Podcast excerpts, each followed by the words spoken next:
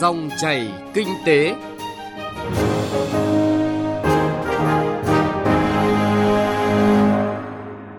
Biên tập viên Bá Toàn kính chào và cảm ơn quý vị và các bạn đang lắng nghe dòng chảy kinh tế. Trong 20 phút của chương trình hôm nay, thứ hai ngày 7 tháng 10 năm 2019, chúng tôi sẽ chuyển tới quý vị và các bạn những nội dung chính sau.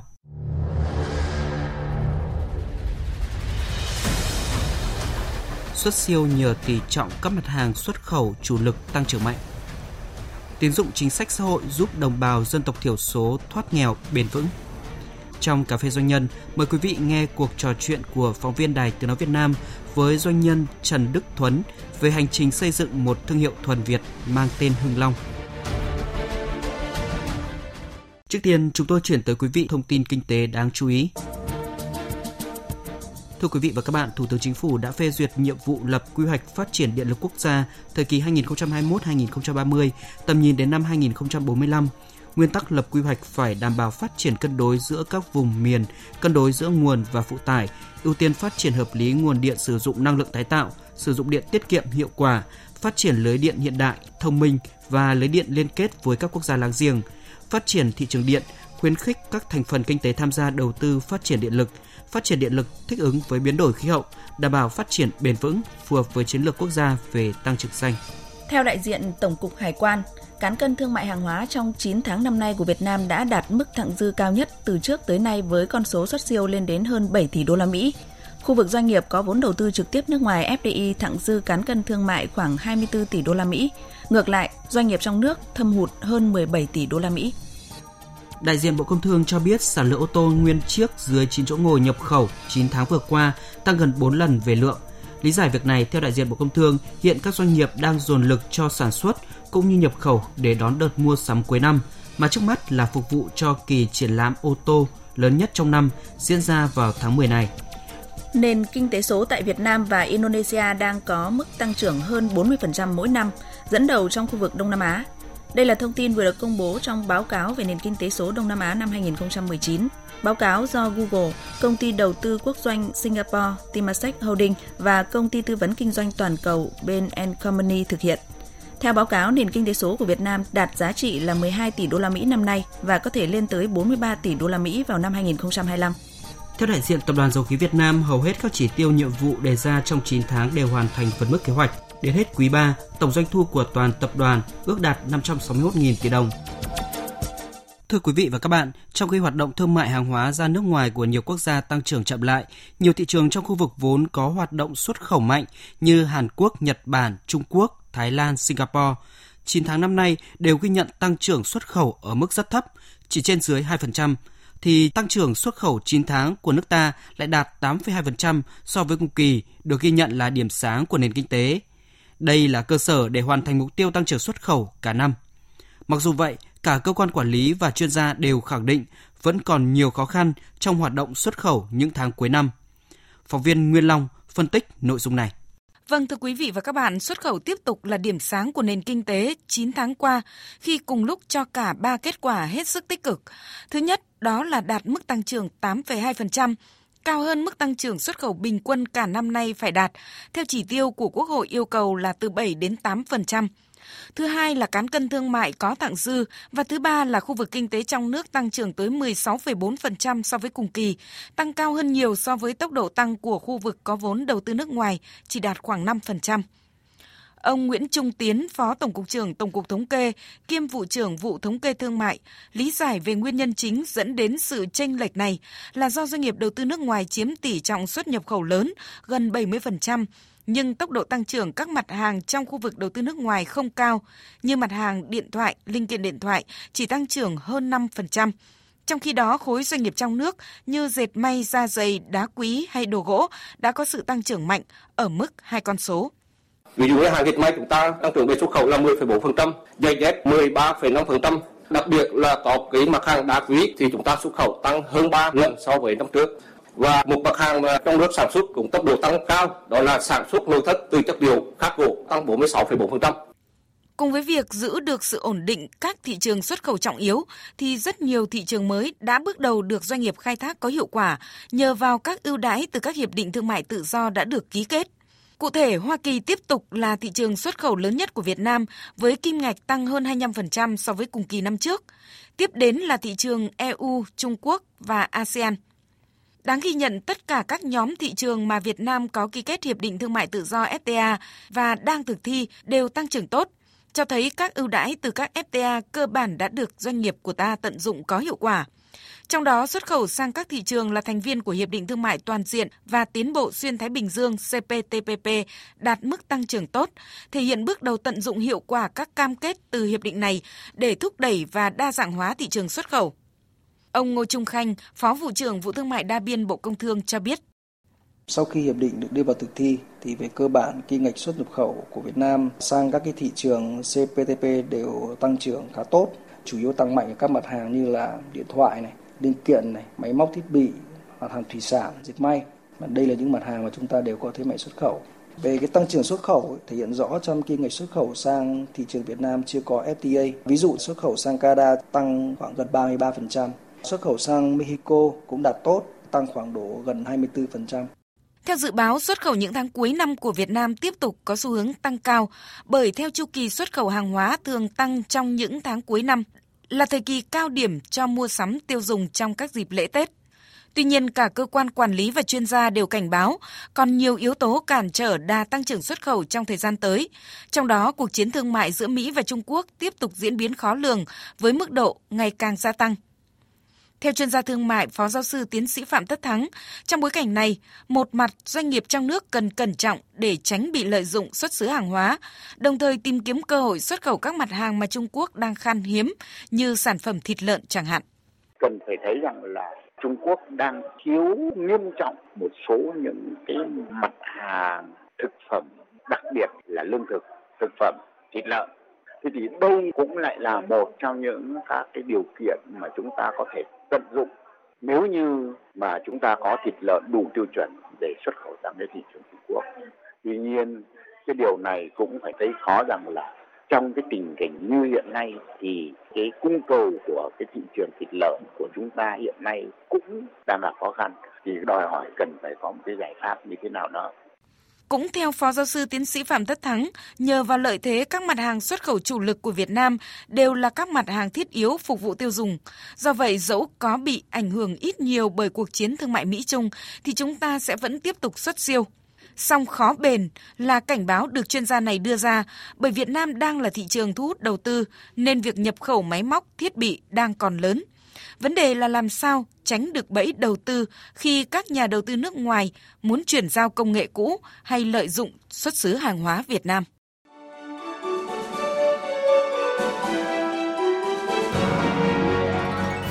Dòng chảy kinh tế, dòng chảy cuộc sống.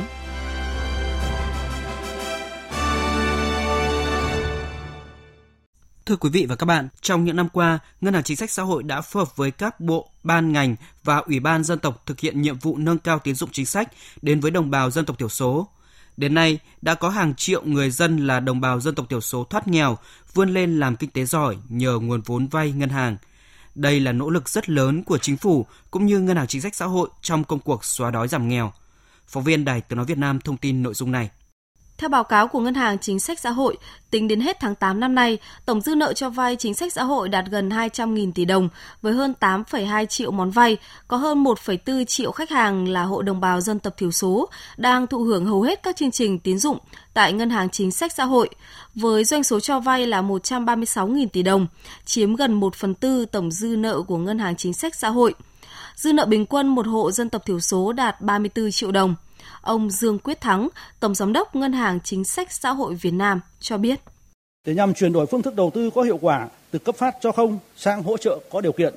Từ khi thành lập đến nay, Ngân hàng Chính sách Xã hội đã tổ chức triển khai thực hiện tốt các chương trình tín dụng chính sách đối với người nghèo và các đối tượng chính sách khác, trong đó ưu tiên tập trung nguồn vốn đầu tư cho đồng bào dân tộc thiểu số. Sau 7 năm triển khai, nguồn vốn tín dụng chính sách xã hội đã góp phần giúp hộ dân tộc thiểu số phát triển sản xuất, nâng cao đời sống và thoát nghèo. Trong đó có hơn 2 triệu hộ thoát nghèo, thu hút và tạo việc làm cho hơn 162.000 lao động, giúp hơn 211.000 học sinh, sinh viên có hoàn cảnh khó khăn là con em hộ dân tộc thiểu số được vay vốn học tập, xây dựng hơn 1,3 triệu công trình nước sạch, vệ sinh môi trường nông thôn, xây dựng hơn 215.000 căn nhà ở, chị Hờ Lây, xã A Dấc, Đắc Đoan, tỉnh Gia Lai được cho vay 10 triệu đồng đầu tư sản xuất cà phê và đến giờ mỗi năm gia đình chị thu nhập 200 triệu đồng, thoát nghèo bền vững, chị Hờ Lây nói. Nhờ có sự vay vốn của ngân hàng chính sách, gia đình à, tạo điều kiện là lấy cái số tiền đó mua máy bơm nước rồi đào giếng. Khi mà gia đình à, thấy là thu nhập đạt hơn cái số tiền đó cùng mỗi năm mình cũng à, mua thêm đất hai ba sao, hai ba sao mấy năm cứ vậy. Rồi tới bây giờ cũng à, khá hơn. Trước đây à, cuộc sống của bà con đồng bào dân tộc thiểu số gặp rất nhiều khó khăn cũng chưa biết cái à, cách để vươn lên thoát nghèo thì hiện nay bà con cũng đã biết và sử dụng nguồn vốn để chăn nuôi cũng như là chăm sóc cà phê đã đem lại hiệu quả Vốn tín dụng chính sách xã hội đã làm thay đổi căn bản nhận thức của đồng bào dân tộc thiểu số từ mặc cảm, tự ti, nay mạnh dạn vay vốn và làm ăn có hiệu quả, giúp đồng bào dần nâng cao chất lượng cuộc sống, nâng cao trình độ quản lý sản xuất kinh doanh, cũng như trình độ quản lý vốn để dần vươn lên thoát nghèo, làm giàu trên chính quê hương mình, góp phần ngăn chặn tệ nạn cho vay nặng lãi ở vùng nông thôn, vùng dân tộc thiểu số. Ông A Trơn ở thôn 10, xã Đắc Rẫy, tỉnh Con Tum cũng là một hộ gia đình dân tộc thiểu số. Nhờ được vay vốn ngân hàng chính sách xã hội đã thoát nghèo, ổn định cuộc sống và giúp đỡ các bà con trong thôn cùng sản xuất, làm ăn. Có vốn chúng tôi mới làm được, chúng tôi được vay vốn, mua cây con giống thì chúng tôi đã thu nhập năm trước thì bán được 50 triệu rồi.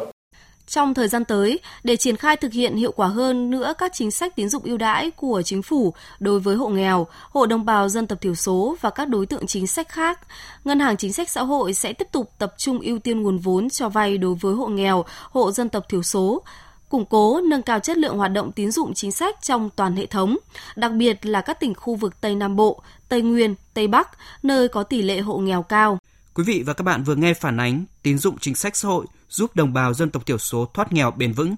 Tiếp theo dòng chảy kinh tế hôm nay là thời lượng của cà phê doanh nhân. Cà phê doanh nhân.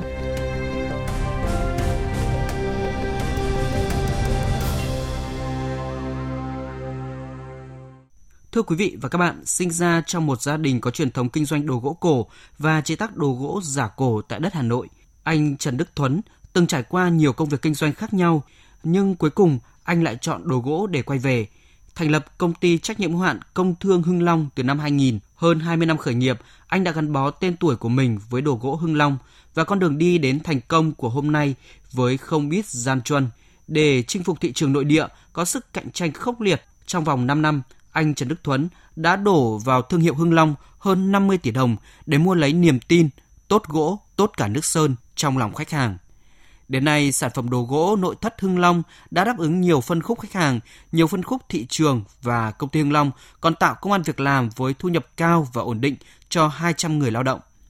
Trong chuyên mục Cà phê Doanh nhân hôm nay, chúng tôi mời quý vị thính giả cùng gặp gỡ doanh nhân Trần Đức Thuấn với câu chuyện thú vị về hành trình xây dựng một thương hiệu thuần Việt mang tên Hưng Long. Thưa anh, cơ duyên nào khiến anh đầu tư vào các cái sản phẩm à, đồ gỗ vừa ừ, mang cái nét cổ điển mà lại à, vừa hiện đại phục vụ thị trường? Ừ, cái đầu tiên để mà mình bước vào cái để mà quay về để mà sản xuất đồ gỗ này là nó có một cái ý tưởng là cái sản phẩm ừ, cái mẫu mã truyền thống của người Việt Nam mình và cái tay nghề của người thợ Việt Nam mình là có một cái tay nghề và có một cái sản phẩm mẫu mã là rất là đẹp nhưng mà để đưa ra thị trường và để mình tạo ra được một cái sản phẩm đẹp mà để cạnh tranh được với hàng của quốc tế, thì hiện tại rất ít doanh nghiệp làm. Và mình thì có một cái định hướng là làm sao làm cái sản phẩm ra với cái giá trị là tương đương với giá trị hàng nhập khẩu. Chính xuất phát từ những cái điều đấy thì mình mới phải thai nghén suy nghĩ cũng rất nhiều để làm sao tìm tòi và đưa ra những cái mẫu mã cộng với, cùng với cái người thợ làm sao ra được những cái mẫu mã sản phẩm nó khác, kết hợp giữa cái truyền thống với cái hiện đại. Và đưa vào cái sản phẩm và ra được cái dòng sản phẩm làm sao phù hợp với thị yếu người tiêu dùng hiện đại bây giờ. Trước thì bố có làm, sau đấy thì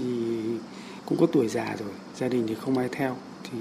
mình là người coi như là cũng tâm huyết và thích cái nghề đồ gỗ này, mình là đi theo, mình sẽ mình sẽ làm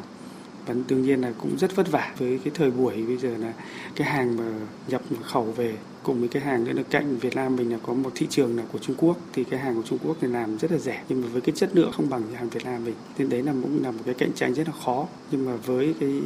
quyết tâm, với cái yêu nghề, thực sự đang làm cái đồ gỗ này là con người nó phải có cái tâm. Một cái tâm rồi nhưng mà lại phải có cái tầm. Làm sao mình lại phải có đủ nguồn lực tài chính để mà mình mua được nguyên vật liệu thuê được người thợ giỏi thì ra được cái sản phẩm mới tốt và như vậy phải tạo dựng ra một cái thương hiệu và ra một cái dòng sản phẩm để làm sao cạnh tranh được với hàng hóa ở trên thị trường. Anh có thể bị cho biết là những cái nét độc đáo chỉ có Hương Long mà có khác với cả các cái sản phẩm khác ở trên thị trường? Với những cái sản phẩm ở bên Hương Long ấy thì được ừ, từ những người thợ hay là mình gọi là những cái nghệ nhân ấy, mình có cái người thợ là phải có cái gốc là tất cả cái đường nét, nó, vì những cái hoa văn họa tiết là phải theo cái của Việt Nam mình, là cái là cái cổ. Nhưng mà mình có cái đội ngũ thiết kế thì đưa những cái sản phẩm mình làm sao có những cái hiện đại nó vào ví như một cái sản phẩm đã là nếu mà cái phần đục chạm, cái phần mình mình mình đã đục thì nó phải đường nét, nó phải sao, rõ ràng và hay là nó mềm mại. Nhưng mà những cái phần nào mà mình để trơn thì phải, mình phải chọn được những cái vân gỗ hoặc là những cái phần, những cái sản phẩm đấy, làm sao nó phải kết hợp giữa vân gỗ với cái đường nét, mình đục chạm làm sao nó phải hài hòa được với nhau. Đấy là cái sự tinh tế và cái mắt của những người thợ. Thưa anh, ờ, kinh doanh đồ gỗ là một trong những cái mặt hàng mà đòi hỏi ờ, phải có vốn lớn ờ, cũng như là những cái người thợ chạm khắc tài hoa. Vậy anh có thể cho biết là những cái ngày đầu khởi nghiệp với nghề làm đồ gỗ của mình thì có gặp khó khăn gì không ạ? Đấy là một cái bài toán rất là khó đối với những người mà bước vào để làm cái đồ gỗ này. Tất cả khi cái sản phẩm làm đồ gỗ thì cái vòng đời để mà ra được một cái sản phẩm là thường nó dài từ 3 đến 6 tháng. Thế thì mình phải chuẩn bị được cái nguồn vốn để mình mua được gỗ và mình có tiền để trả cho người thợ để người ta làm cho mình. Và khi làm ra rồi thì sau đấy mới hoàn thiện mới bán được. Nên đấy là một cái bài toán rất là khó. Nên là uh, với tất cả những người mà bước đầu để mà đi vào làm cái đồ gỗ hay là mình gọi là cái nội thất bây giờ hương long mà để mà có được đến ngày hôm nay là cũng trải qua cũng rất là vất vả. Làm sao lúc ấy phải tất cả mọi cái từ gia đình từ bạn bè mọi người làm sao phải hỗ trợ để cho mình vượt qua được những cái khó khăn đấy. Và cái vòng đời của cái sản phẩm thì rất là dài. Nhưng mà để mà bán được cái sản phẩm thì trong một thời gian rất là ngắn. Ví dụ mình làm 3 tháng 6 tháng nhưng mà lại bán thì có khi chỉ có trong vòng 15 20 phút. Nên là đấy là một là một cái bài toán khó. Nên là bắt buộc tất cả những cái doanh nghiệp mà sản xuất đồ gỗ là phải có một cái vốn, cộng với hai là cái người thợ. Làm sao cái sản phẩm mình đưa ra thị trường nó phải có đường nét riêng độc đáo và làm sao nó phải có bắt mắt và phù hợp với thị hiếu người tiêu dùng. Vâng, à, có cái sản phẩm tốt rồi nhưng mà việc à, xây dựng thương hiệu thì còn quan trọng hơn và ừ, cái tên Hưng Long thì được sinh ra như thế nào ạ? Bởi vì à, tất cả những doanh nghiệp Việt Nam mình ấy, thì khi mà chưa thành công thì bao giờ ai cũng rất tâm huyết. Nhưng mà khi thành công rồi thì người ta bỏ quên cái cái chuyện là duy trì và để phát triển cái thương hiệu đấy. Với cái ờ, thương hiệu đồ gỗ Hưng Long thì đã đã xây dựng thì hơn 20 năm rồi với cái tiêu chí là tốt gỗ, tốt cả nước sơn. Để mà tốt gỗ là mình đã làm đúng cái sản phẩm về chất lượng gỗ rồi, mà về tốt nước sơn là độ đẹp, độ bền thì nó còn khó hơn nữa. Thì với cái tiêu chí đấy mà để thực hiện được thì là cả một quá trình. Và đến bây giờ, với hương long vẫn phải thực hiện theo cái tiêu chí đấy. Và muốn tồn tại và phát triển được thì vẫn phải duy trì, mà làm sao mình phải tạo cho cái sản phẩm càng ngày càng đẹp lên. Ví dụ như khách hàng trước đây mua của mình cách đây 5 năm, với cái sản phẩm đấy, thì nếu như tại bây giờ nếu mà không duy trì được cái thương hiệu, mình không làm cho nó tốt lên, không làm đẹp hơn, thì sau 5 năm khách hàng quay lại, người ta bảo sản phẩm bây giờ không đẹp bằng cách đây 5 năm. Thì đấy là cái khó cho tất cả những cái doanh nghiệp Việt Nam mình là khi đã có thương hiệu rồi mà lại bỏ quên coi như mình lại ngủ quên trên chiến thắng. Coi như mình cứ nghĩ là là mình có rồi mình làm tốt rồi thì như thế là mình cứ thế mình không phát triển mình mình mình không làm tốt hơn nữa. Với hương long thì sau mỗi một năm sau mỗi một giai đoạn thì đều phải có cái sự bứt phá lên và đều làm cái sản phẩm một ngày nó một đẹp lên. Dạ vâng, à, xin trân trọng cảm ơn anh và chúc cho Hưng Long à, ngày càng à, phát triển trên à, thị trường đồ gỗ của Việt Nam. Quý vị và các bạn vừa nghe cuộc trò chuyện giữa phóng viên Đài Tiếng Nói Việt Nam với doanh nhân Trần Đức Thuấn về hành trình xây dựng một thương hiệu thuần Việt mang tên Hưng Long. Chuyên mục Cà phê Doanh nhân cũng đã kết thúc dòng chảy kinh tế hôm nay. Chương trình do biên tập viên Bá Toàn và nhóm phóng viên kinh tế thực hiện. Cảm ơn quý vị và các bạn đã quan tâm theo dõi. Xin chào và hẹn gặp lại quý vị.